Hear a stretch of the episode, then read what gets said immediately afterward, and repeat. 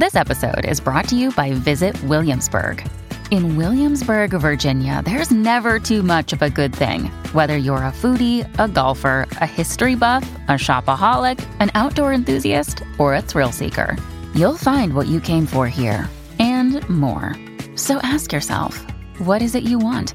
Discover Williamsburg and plan your trip at visitwilliamsburg.com. You're listening First Time Dads. With me, Richard Innes. And me, Steve Meyer.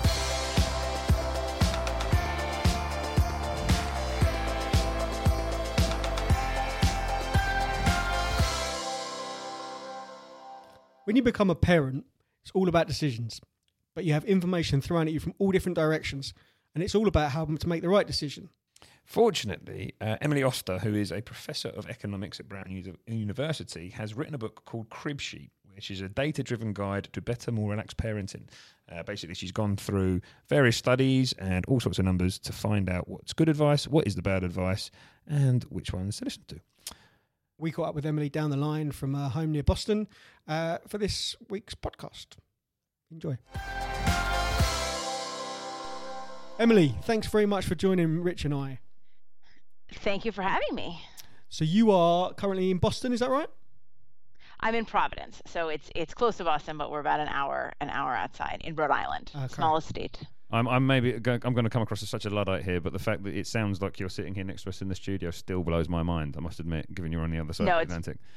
It's pretty amazing. I agree. Am I right in thinking Providence is like an, an island that you access by boat from Boston? No, it's Oh. just it's just on the highway. Just if you're driving from Boston to New York, you drive past Providence. Okay. You had me sold there, Steve. When you said Yeah, that, that no, sounded, I've- you sounded so convincing. I've been to Boston and I was pretty sure that I went on a boat to somewhere called Providence. Uh, That's Provincetown. Province It's on Town. the end of the Cape. Actually, you can also drive out there, but that is you can take a boat there, but that Ah, is not I'm, Providence. I'm not entirely lost my mind through lack of sleep as a parent. Then I do. Yeah, there is. I was sort of a bit on the right track. You track. were a bit right. You had a rough right. I like the fact that people come to this podcast for parenting advice, and we're now giving them travel stories as well, inadvertently. this is marvelous. Different places you can go on the eastern seaboard in America. indeed, indeed, indeed. So uh, you're a mum as well as being an uh, uh, an academic and an author, right? Yes, that's right. I have two kids. Uh, my daughter is eight, and my son is four. It's a it's a it's a game changer, isn't it? Being a parent. It is a game changer. It really, uh, I. It's always sort of hard to describe people to people like quite how how much it changes. You know. you sort of I don't know. For me, it's like I I knew that I was gonna have to be doing things with them, and and there was gonna be time with the kids. I think the thing I didn't recognize before I had kids was that I would spend so much of my time thinking about them, even when I was trying to do something else, like my job. Indeed. um, and and your book, if you could just explain the background to to to how you came to write it, crib sheet, um, that would be really useful. Yeah, so um, so I I wrote um, when I was pregnant with my daughter. I and then when she was little, I wrote um, a, an earlier book called Expecting Better, which is about pregnancy and was really about like using data um, to make decisions in pregnancy. Um, and then I uh, I eventually decided to follow that up with this with this book, which is called a Crib Sheet, which is really about kind of what does the data say around a lot of the parenting decisions that we struggle with, and so things like what is really the evidence on breastfeeding or on vaccinations or you know where should your baby sleep um, or with older kids discipline or potty training and kind of trying to, to dig in to to the evidence and separate out the better data from the worse data and give parents something to on which to base their decisions and maybe a little bit of a framework for kind of how to incorporate that data into making decisions that work for them That, that's that's incredible because the thing that struck me when I first encountered the book was why has nobody done this before? Because I think you you talk in great detail in the introduction to the book about the the kind of insanity of par- parenting advice, and this is something Steve and I have talked about on the podcast so many times in so many uh, you know on so many different subjects. The fact that the, the parenting advice is just hysterical. It's everywhere, and you're kind of you're encountering it on Facebook, you're encountering it in the media, you're encountering it everywhere, and there's so much contradictory advice, etc., etc. So it seems so obvious that somebody who has you know the qualifications that you do knows how to work with data would just go in and find some numbers because that's all I've been looking for a lot of the time. I just want to know a scientific fact rather than someone's opinion. yeah Give us an example, Emily, of, of one of the things that you looked at. So, so let's take, for instance, I mean, I'm right in the middle of baby sleep hell. Um, Right. And you mentioned there uh, just a moment ago about where your baby should sleep. How did you look at that as a as a subject with in the framework of the data? Yeah, so so the big question here is, you know, what is the like should your baby sleep in your bed and is that dangerous? So so in the US in particular, there's a tremendous amount of emphasis on not having your baby sleep in your bed and there's a lot of um, kind of discussion of how it's like super dangerous to have the baby sleep in your bed and that that's like, you know, you absolutely should not do that under any circumstances. But of course, on the flip side, a lot of babies actually sleep much better with their parents. And also there are people who will tell you like, "Oh, that's the only way to stay attached to your to your baby like i can't believe you're not sleeping with them. Don't you love them? you know? And so you really do that's a place where you really get both sides of this and both sides feel really strongly. And so what i what i do in the book is i just say okay let me like actually look at what the evidence says and look through all of the academic papers and try to to look at not only you know is it risky but but how risky? So really trying to help people understand the size of these risks not just are they there and so what you what you find when you do that is is that you know on one very important thing to say is that if you're going to sleep in the bed with your baby it really matters how you do it. So you shouldn't you know drink or smoke uh, smoke cigarettes or um, have a lot of covers in the bed. All of those things are are really make sleeping with your baby much more dangerous. If you do it in like the safest way possible there is still some small risk but it, the size of the risk is it's pretty small. It's like you know comparable to the risk of a car accident. And so mm-hmm. on the one hand it kind of says you know y- yes it's right to say that there is some risk associated with this behavior but it's it's not right to say that that risk is the most risky thing you could ever possibly do. You are probably taking risks of that magnitude every day uh, and so, you know, I think that what that means is, is as a parent, you you kind of have to think about what are the benefits for you. And for some families, like sleeping with your kids in your bed is like a, a thing that they really want to do. And I can see, um, given the given what the data actually says, I can see that being a reasonable choice. See, I think that's really, really interesting what you said about risk there, because I, I take it, I appreciate we're talking specifically about the baby in the bed situation, but I imagine that can be applied to pretty much all the other subjects you, you, you cover because the thing that strikes me with a lot of parenting advice there's going to be risk attached to anything right? I mean there's a risk attached to crossing the road with your child but you're, you're still going to learn to you're still going to be crossing the road with your child. And that's where i find that's where i found it very very difficult when looking up advice on certain issues that there, there's this idea that yes, that's not good. Well, why is it not good? How, how how much of a risk is there? And I think that's the problem. Is is often we get that idea it is risky, but as you said, you need to quantify the size of that risk, right? And do, do, do you find that has been the case with many of the different subjects you've looked at? Yeah, I think that comes up in in a huge number of these things. Sort of how big are the risks, how big are the benefits? Mm. I think there can be this kind of on this on the benefit side as well. There's this general sense of like if anything is even a tiny bit good for the baby or even a tiny bit risky, you should either always do it if it's beneficial or never do it if it's Yeah. risky.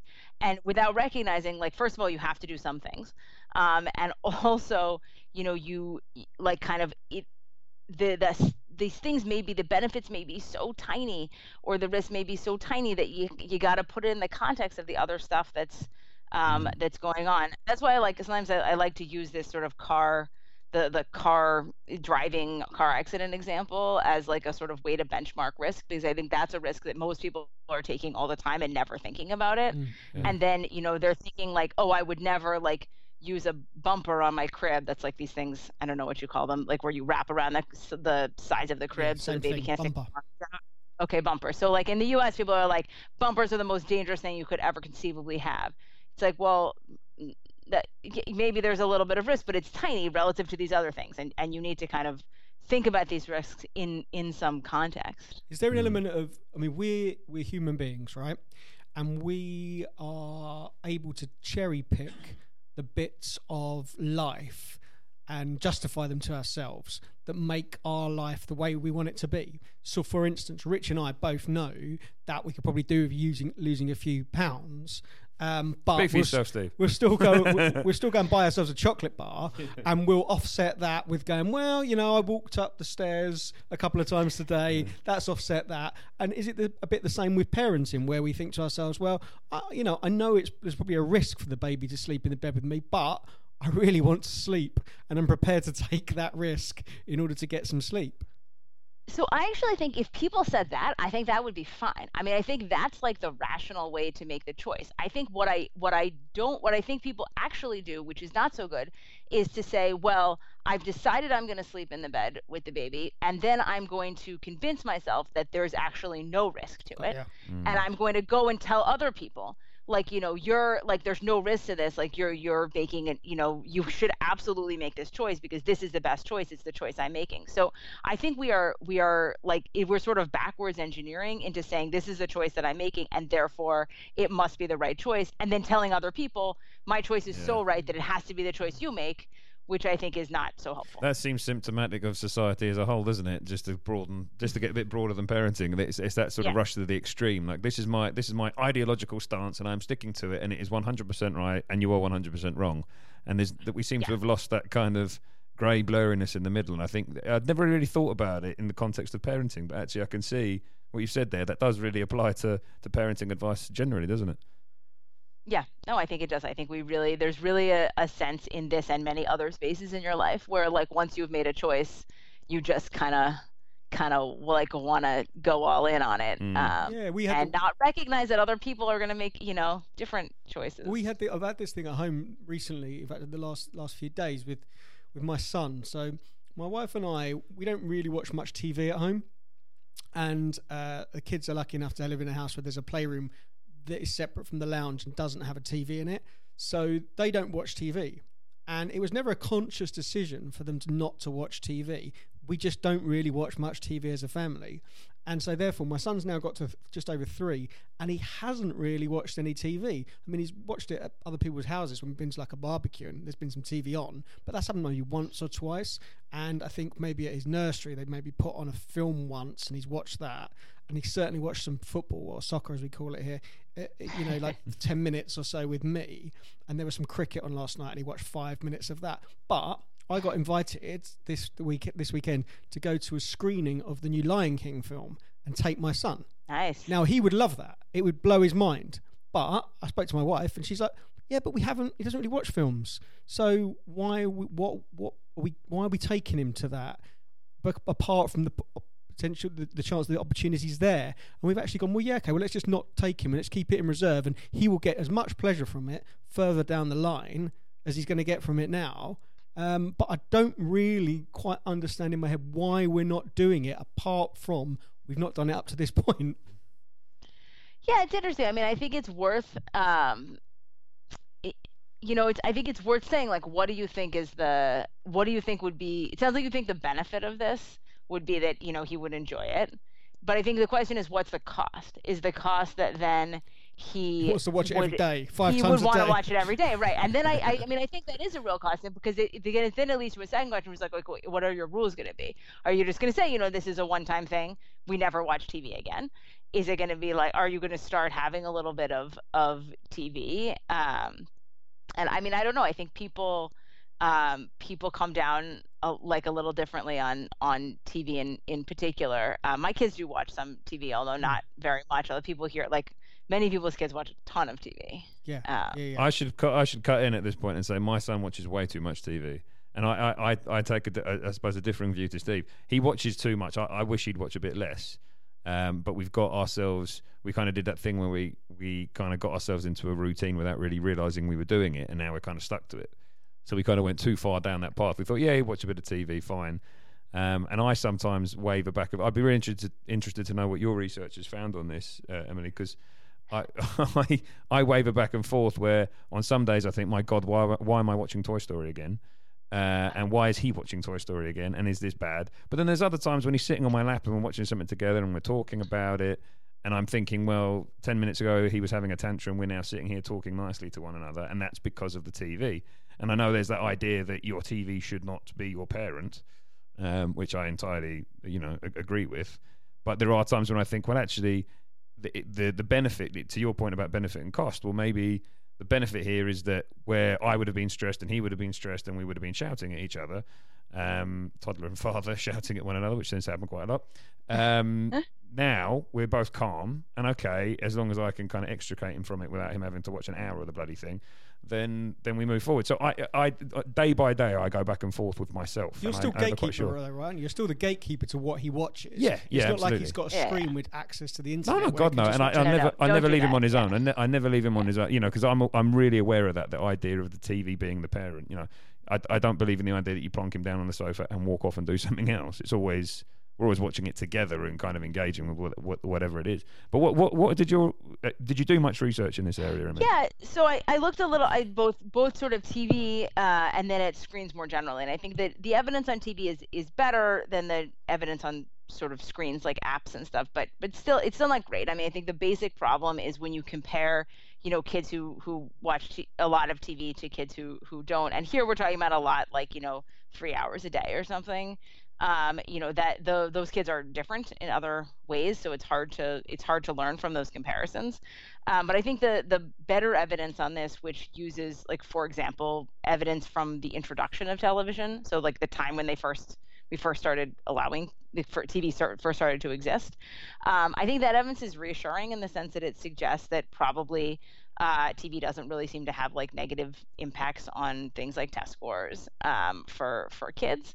Uh, although again, that evidence is kind of old, and so it would be good to know more. Mm. Uh, but you know, I I don't.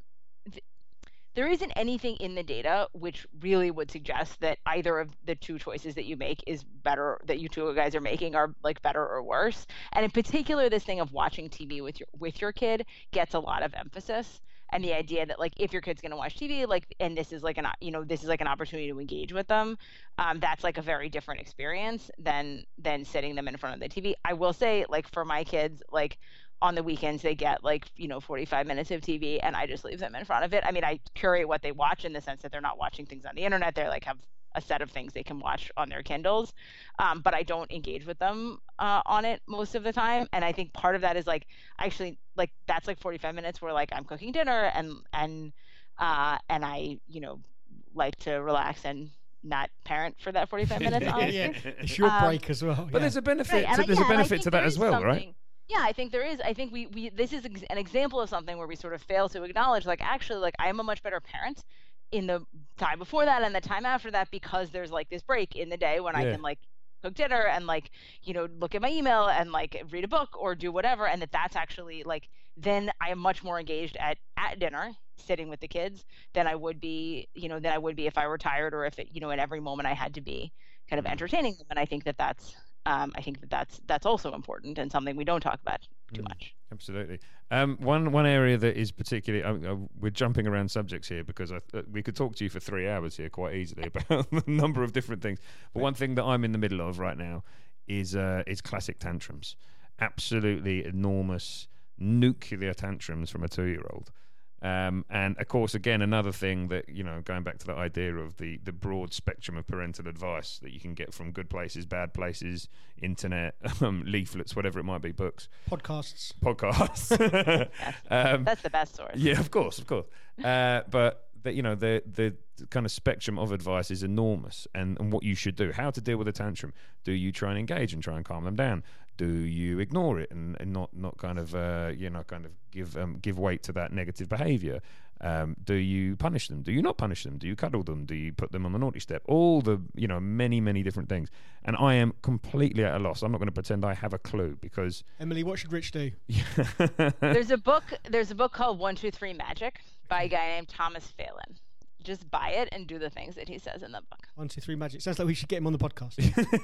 you should i mean i think you know that's a little bit that's a little bit of an extreme answer everybody's family is different blah blah blah uh, What does he say? I- What's his? What's his? I his will say, yeah. So this is like, so there's a suite of these. It's not the only one, but there's a suite of these kind of interventions, sort of positive parenting kind of interventions, which basically emphasize the idea of like a warnings and a timeout system.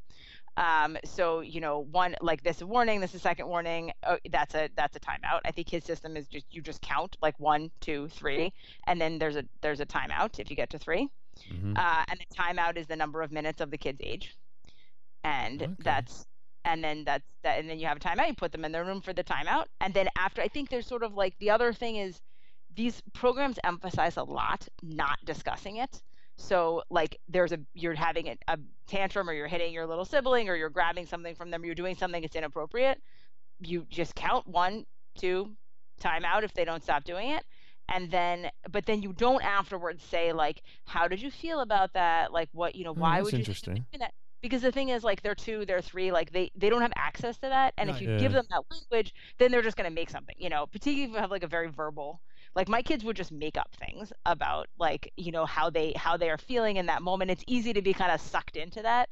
But the thing is, like, you can't take a toy. So actually it doesn't really matter how you feel about it. You just can't take the toy from your. That feels really from your baby. counterintuitive. I, I, I completely get the logic, but my the, the- my my thing wanting to be a good parent is I want to engage with him on it and I want to talk to him and say, now why did you do that and all those types of things. But actually, when you put it like that, that does make some sense that Uh, you just move on from yeah, it. Yeah. And I think it's really interesting what you say, and I think we sometimes forget this with kids that they are just three years into their life, Yeah. and they Exactly. haven't got those tools to understand or make sense of their behaviour. So when you're trying to like put your kind of Mm. forty years worth of uh, you know learned life experience, and, and and you know.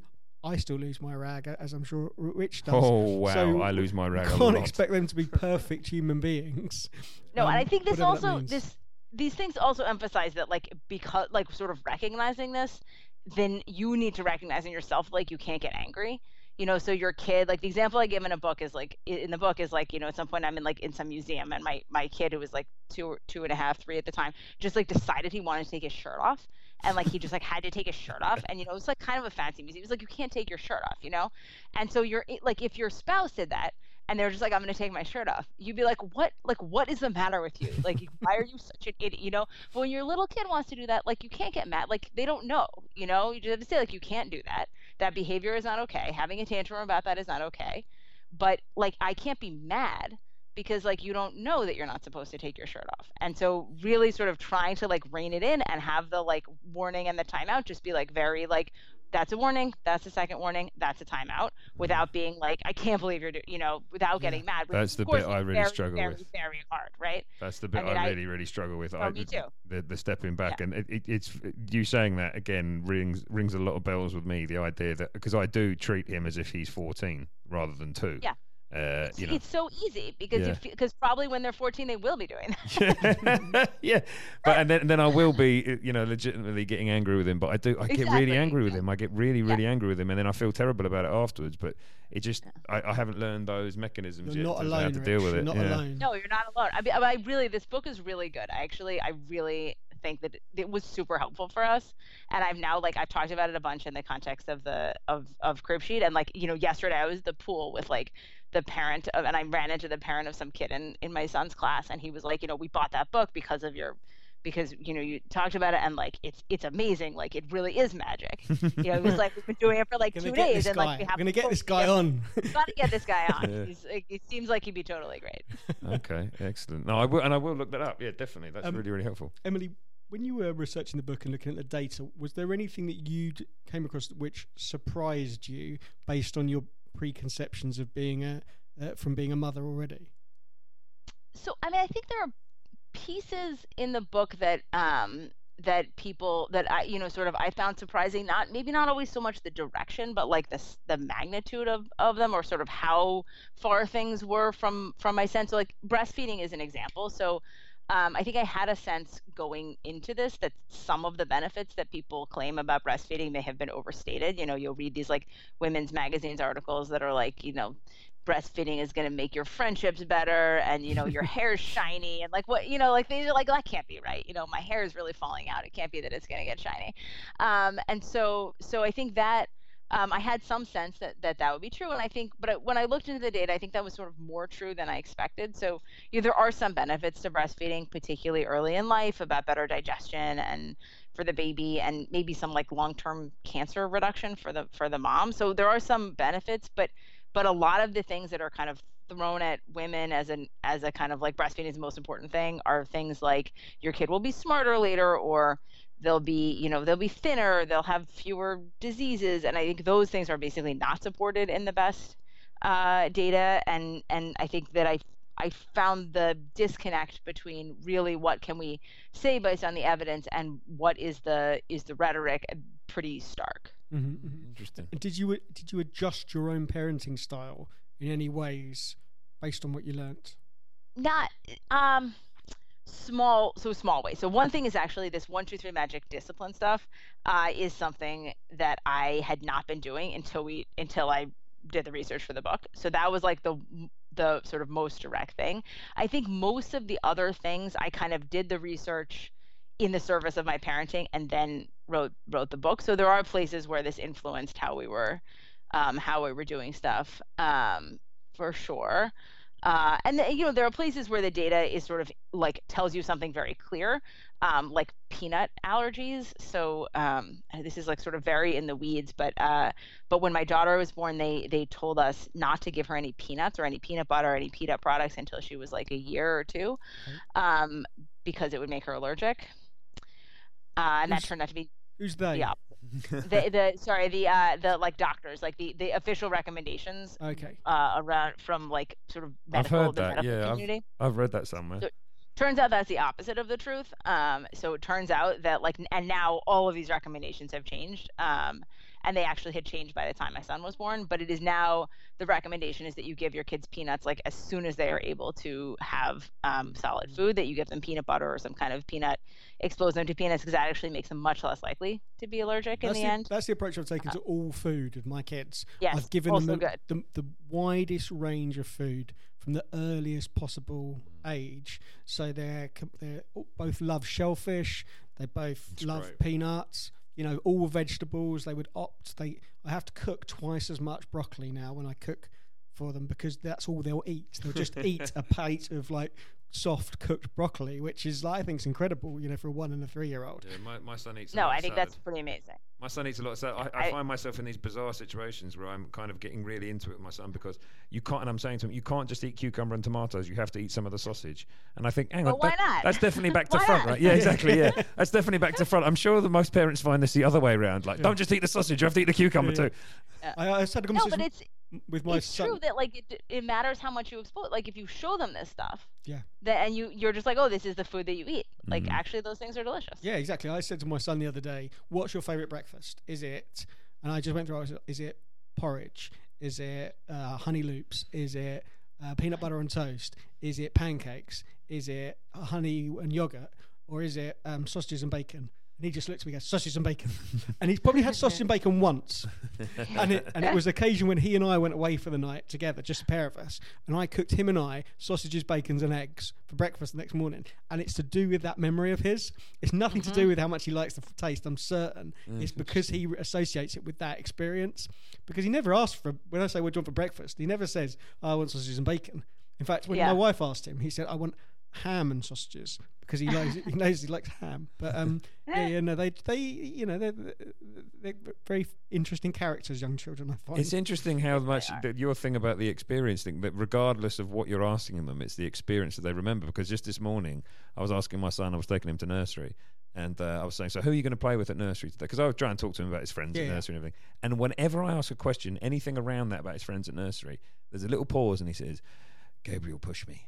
And Gabriel's like another one of the boys at, at nursery who he gets on with really well. But any time I ask him anything about his friends at nursery, he tells me that this boy pushed, and it happened once. It happened ages ago, Yeah. and that's it. But that's that's his immediate rem- Yeah, rem- yeah, yeah, yeah. memory. It's bizarre, isn't Yeah, it? we got we got that book. You, I'm sure you guys have it. The Tiger That Came to Tea, Judith Kerr, children's book, quite quite kind of popular. Yeah. sold millions of copies.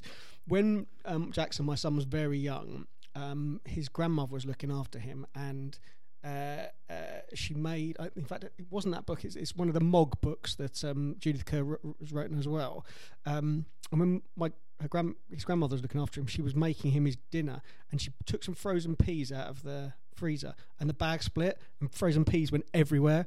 And there's a book, book in one of the Judith Kerr books where the mum's making some dinner and a cat surprises her and peas go all over the floor and every time Jackson looks at that book he's like grandma did that grandma did that But she loves that. yeah poor grandma It's Yeah, like, exactly, a mistake and exactly. that's it exactly Um, Emily, I know we're we're sort of coming towards the end of our time here. Um, I guess uh, maybe this is a very obvious final question, but from your, you know, from all the research you've done, you've written this very extensive study in this book. Um, is there one bit of advice, one thing, one kind of lesson you would like to, you know, give to, to parents who are listening from or one reading? two three magic Apart from one, two, three magic, which we, we is definitely on. I'm on Amazon already ordering it. Um, but uh, is is there sort of one thing from all the research, all the work you did, that you think is kind of the most single valuable bit of advice you could give? Either mums and dads do this or mums and dads don't do this. Mm. Yeah, I don't think so.